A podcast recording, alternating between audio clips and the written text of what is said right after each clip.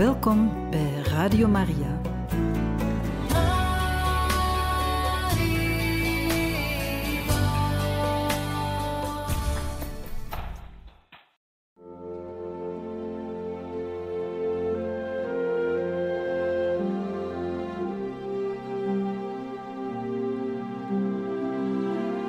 luisteraars van Radio Maria, welkom bij het programma Catechismus.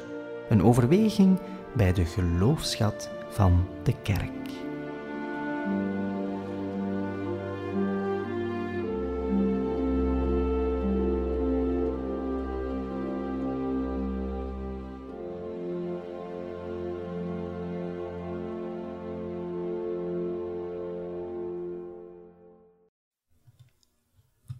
Beste luisteraar van Radio Maria, welkom bij deze catechese over de heilige Theresia van het kind Jezus, de heilige Theresia van Lisieux. We zijn aangekomen aan tien januari achttienhonderdnegenentachtig, de dag dat ze wordt ingekleed, dat ze het habit mag aannemen van een religieuze, het habit van een karmelites. En we hebben reeds gezegd dat voor Thérèse het lijden centraal zal staan in haar leven. Dat is niet altijd even gemakkelijk om dat te zeggen. Een zestienjarig meisje dat ervoor kiest om te lijden. Maar alleen maar om zo te kunnen gelijken op Jezus, die voor ons allen geleden heeft. Gelijken op Jezus die zijn kruis heeft gedragen tot het einde. Thérèse wil alleen maar op Jezus gelijken. Alles moet dus gezien worden in het licht van de liefde, de liefde voor God. Thérèse verlangt ernaar om de laatste plaats in te nemen. Ze heeft zich vaak vergeleken met een atoom.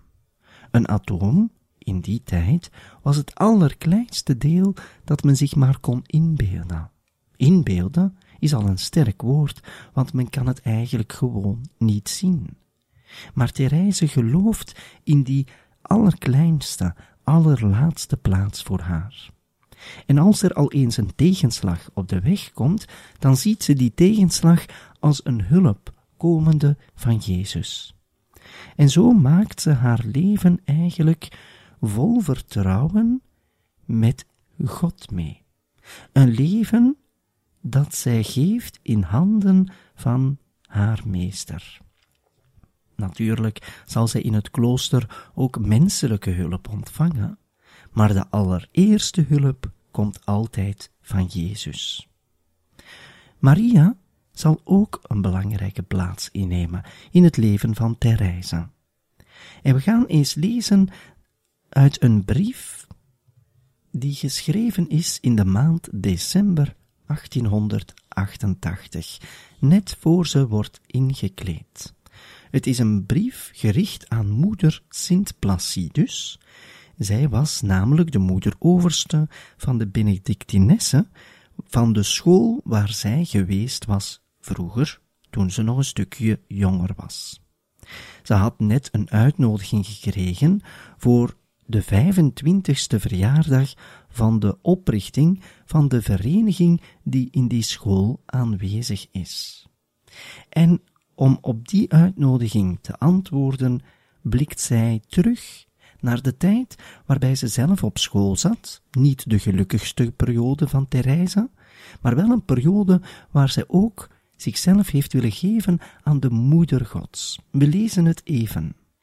Ze schrijft: beste leermeesteres, dat is dus gericht aan die moeder Sint Placidus. Uw vriendelijke uitnodiging heeft mij zeer getroffen. Met genoegen heb ik de omzendbrief van de kinderen van Maria ontvangen. Dit mooie feest zal ik zeker bijwonen in mijn hart, want is het niet in die gezegende kapel dat de heilige maagd mij tot haar kind heeft willen aannemen op de mooie dag van mijn eerste communie en op die van mijn opneming in de congregatie van de kinderen van Maria?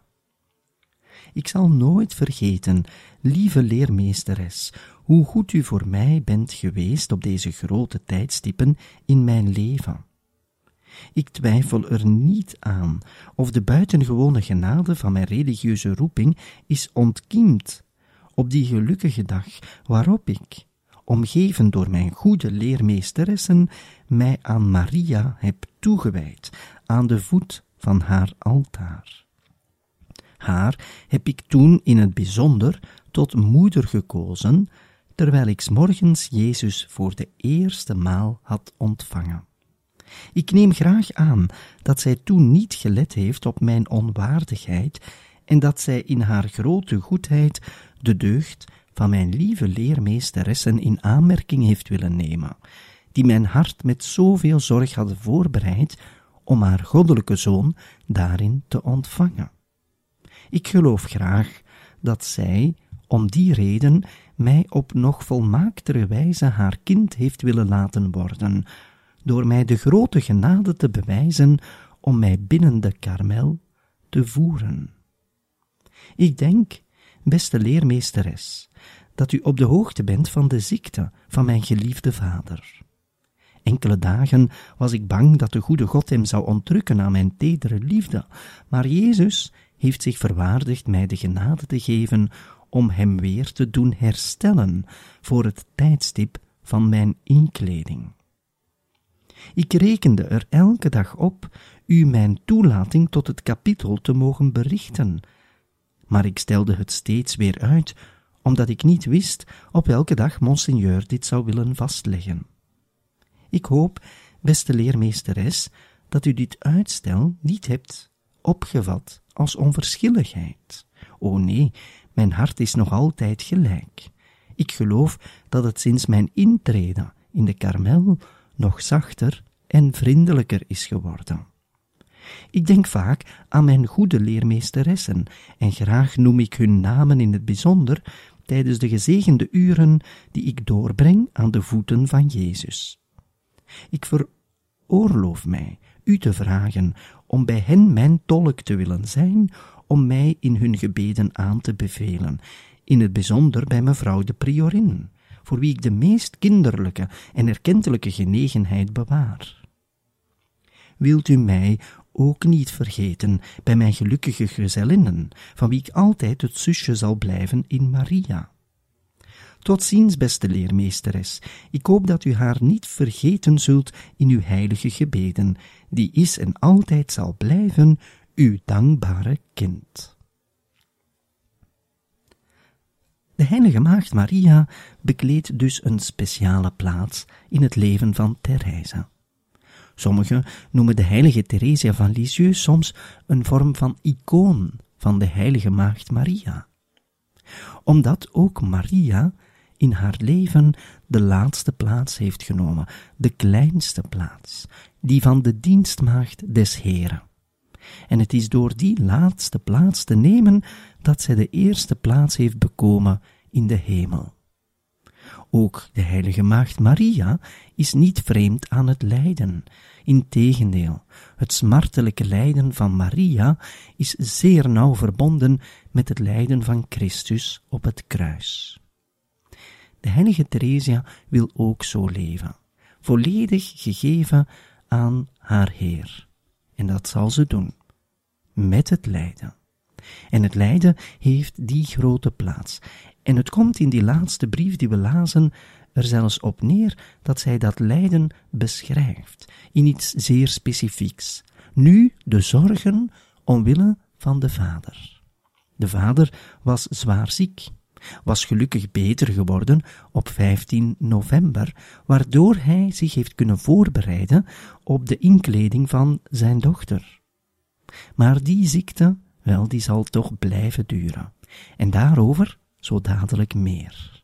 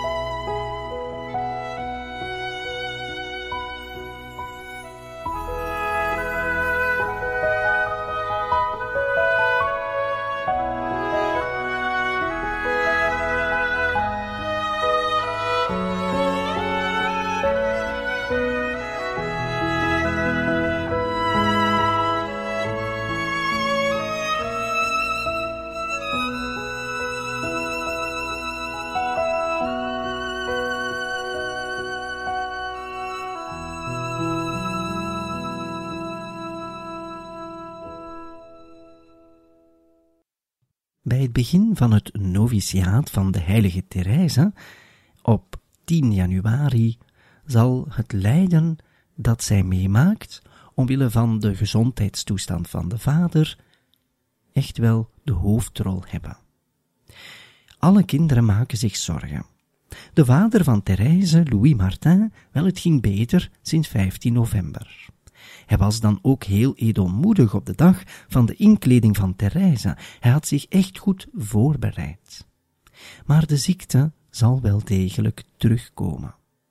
En het is in de maand februari dat het zeer erg zal worden. Het is namelijk op twaalf februari dat Louis-Martin een soort van inzinking krijgt. Hij begint ook te hallucineren. Het gaat psychisch niet goed met Louis-Martin. Hetgeen dat erbij komt voor Thérèse is dat er roddels zijn ontstaan.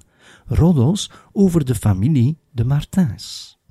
En die roddels zijn dat het de dochters hun schuld is dat Louis-Martin ziek is geworden. Ze hebben daar zelf misschien ooit ook aan gedacht. En dat geeft een zekere schuld in hun hart, die er geen is. Want het is absoluut niet te wijten aan de gave van de dochters, aan Jezus Christus, dat het niet goed gaat met de vader. De vader zal het heel vaak zelf zeggen, hoe gelukkig hij is om zijn kinderen aan God te hebben kunnen geven. Zo schrijft hij ooit aan een priester dat hij veel meer kinderen had gewenst om ze allemaal aan God te kunnen geven. Maar natuurlijk, van de negen kinderen waren er vier vroeg gestorven. Zijn vrouw was heel vroeg gestorven. En dan de vijf kinderen natuurlijk zullen zich allen geven aan de Heer. Maar dat was net het mooie geschenk dat Louis-Martin had ontvangen in zijn leven. Maar die roddels gaan tot in het klooster van de Karmel. Want in het klooster van de Karmel, wel, we hebben reeds gesproken over Thérèse, die daar natuurlijk haar twee oudste zussen terugvindt, maar er bestond ook een vorm van jaloezie in dat klooster. Velen zagen in Thérèse een klein kindje, die eigenlijk verwend was en die er nood aan had om in het klooster te gaan om zo terug bij haar oudste zussen te zijn. Maar dat is absoluut niet de reden die Thérèse ertoe heeft gebracht om te kiezen voor het religieuze leven.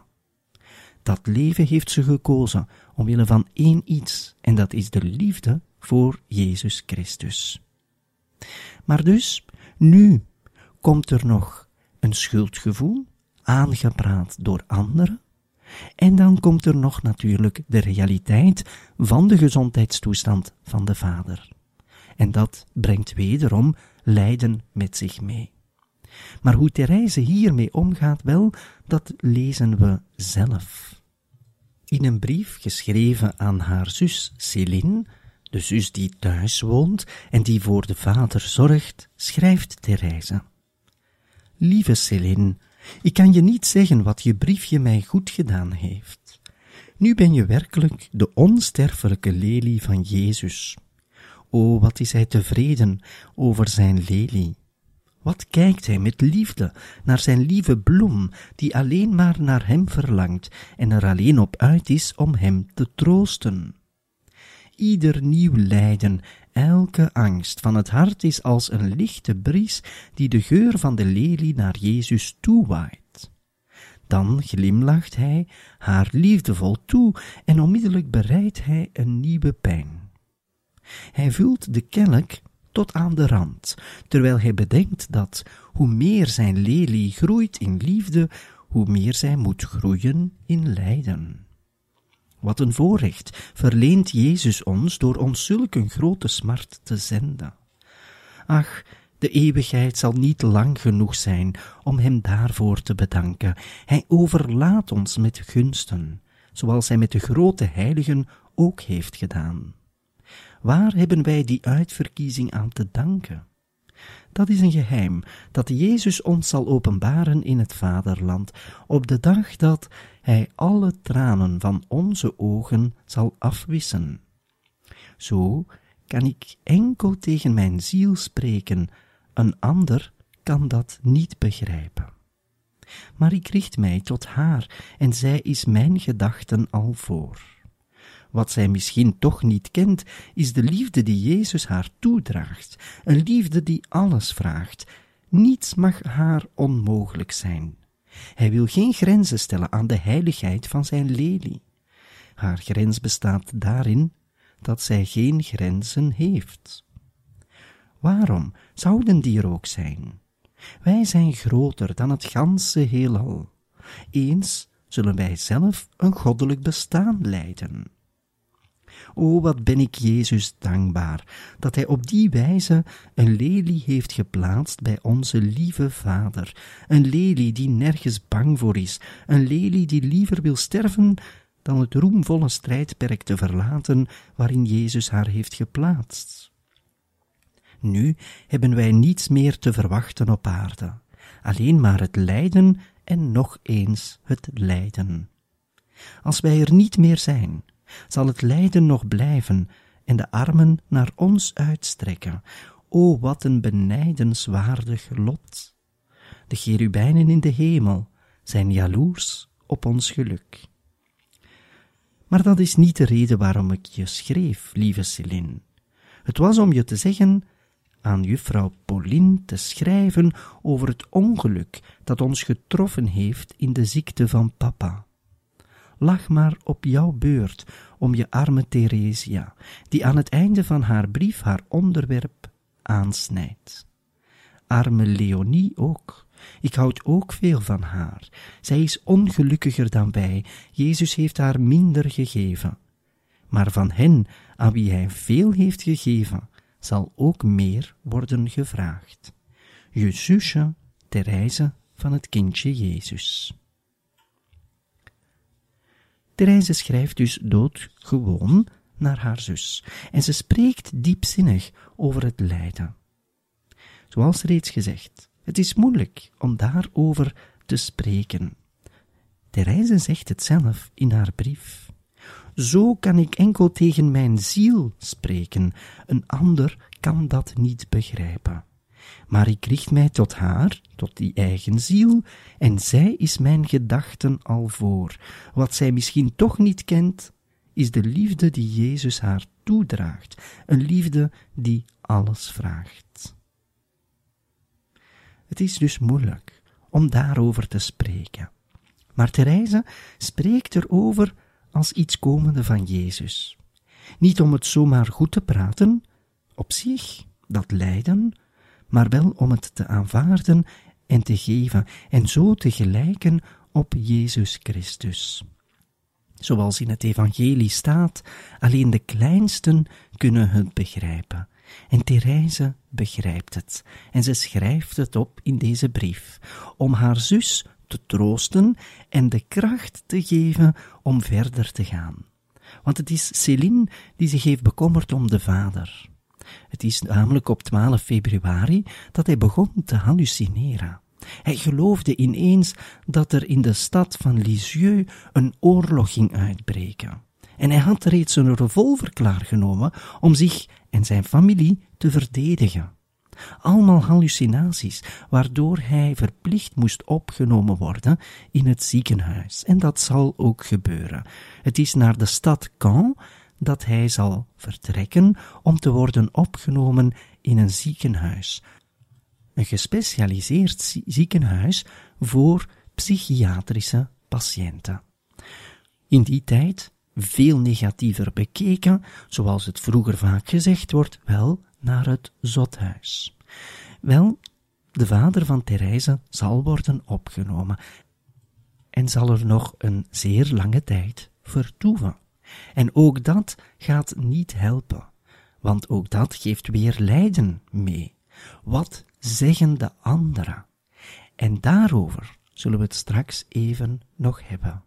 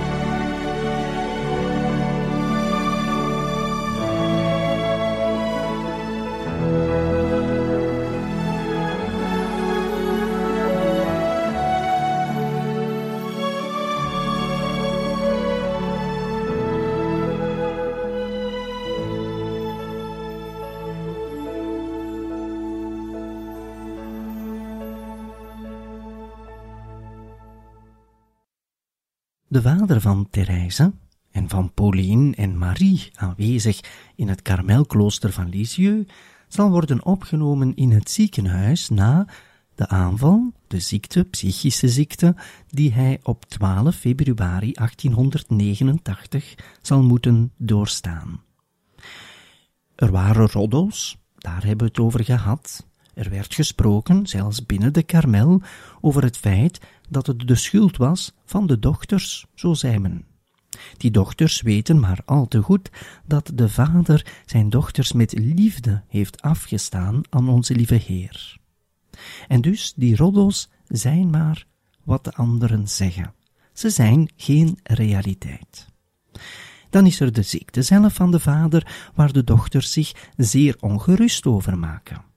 Er is er maar één die echt voor de vader kan zorgen, en dat is Céline, die nog thuis is, maar die ook reeds te kennen heeft gegeven haar leven te willen geven aan Jezus. En dan is er natuurlijk ook nog de vernedering.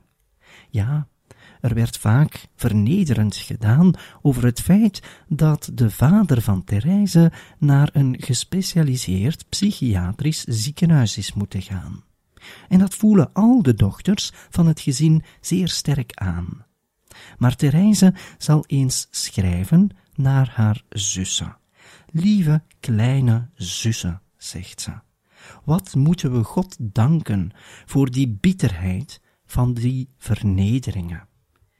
Ik weet niet waarom, maar in plaats van deze beproeving met droefheid te aanvaarden, zie ik er iets mysterieus en iets goddelijks in. Iets dat onze lieve Heer ons wil geven. Is hij zelf niet gepasseerd langs al deze vernederingen?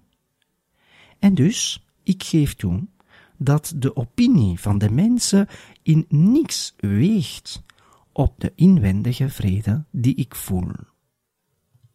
Aan haar zus Céline voegt Thérèse nog het volgende eraan toe, in een brief geschreven op twaalf maart achttienhonderdnegenentachtig.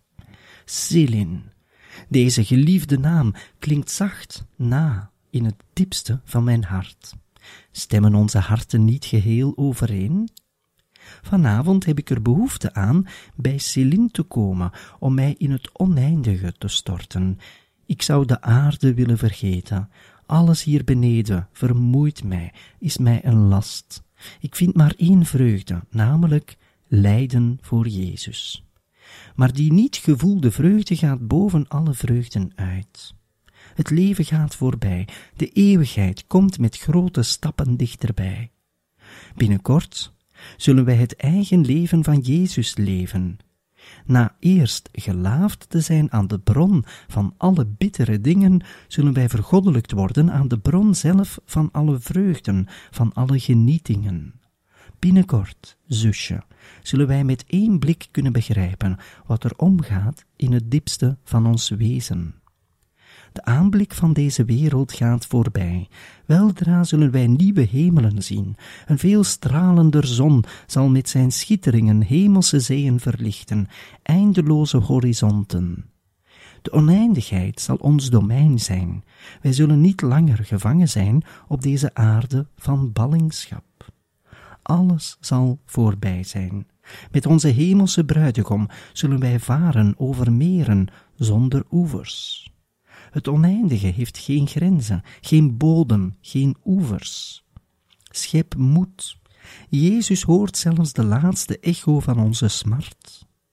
Onze harpen zijn nu opgehangen aan de wilgen die langs de stroom van Babylon staan. Maar wat een harmonieën zullen wij later horen op de dag van onze bevrijding. Met wat een vreugde zullen wij de snaren van onze instrumenten laten trillen. De liefde van Jezus voor Céline kan alleen begrepen worden door Jezus. Jezus heeft dwaasheden uitgehaald voor Céline. Nu moet Céline dwaasheden doen voor Jezus. Liefde wordt met liefde betaald en de wonden van liefde genezen alleen maar door liefde. laten wij onze pijnen opofferen aan Jezus om zielen te redden, arme zielen. Zij krijgen minder genade dan wij, en toch is al het bloed van een God vergoten om hen te redden. Toch wil Jezus hun heil laten afhangen van een verzuchting uit ons hart. Wat een mysterie! Als een verzuchting een ziel kan redden, wat zullen smarten als de onze dan niet kunnen bewerken? Laten wij Jezus niets weigeren. De klok heeft al geslagen en ik heb nog niet aan mijn arme Leonie geschreven. Breng haar mijn wensen over, omhels haar en zeg haar dat ik van haar houd. Laat zij heel getrouw blijven aan de genade en Jezus zal haar zegenen. Laat zij aan Jezus vragen wat ik haar wil zeggen. Ik belast hem met mijn werk. Tot binnenkort, o de hemel, de hemel, wanneer zullen wij daar aankomen? Getekend het zandkorreltje van Jezus. Nu eens noemt Thérèse zichzelf een zandkorrel, dan weer een atoom. Altijd is iets kleins, want Thérèse voelt zich ook klein. Het lijden staat weer centraal, maar nooit het lijden op zich. Wel het lijden met een missionair begrip. Het is te zeggen, zij wenst het op te offeren voor de arme zielen. Zij gelooft dus in die bovennatuurlijke werking van het gebed en van het offer. Iets dat vandaag de dag misschien al te vaak vergeten wordt. Het offer en het gebed hebben een daadwerkelijke kracht voor de bekering van de zielen, de zielen die hier op aarde nog leven en de zielen in het vagevuur. Thérèse heeft een missionair hart. Zij wil evangeliseren, zij wil Jezus kenbaar maken. Het is een mooie heilige die de kerk heeft aangeduid als een patrones, een patrones van de missies. Want daar ligt het hart van een missionaris. Jezus willen verkondigen, het goede willen doen, het goede dat niet alleen hier op aarde te vinden is, maar die ons reeds doet uitkijken naar het oneindige, waar Thérèse het hier in haar brief over heeft. Het oneindige van het eeuwige, het oneindige van de hemel, het oneindige van de vreugde die God aan een ieder van ons wil schenken. En daarom is Thérèse vanaf het begin van haar noviciaat wel degelijk reeds missionaris.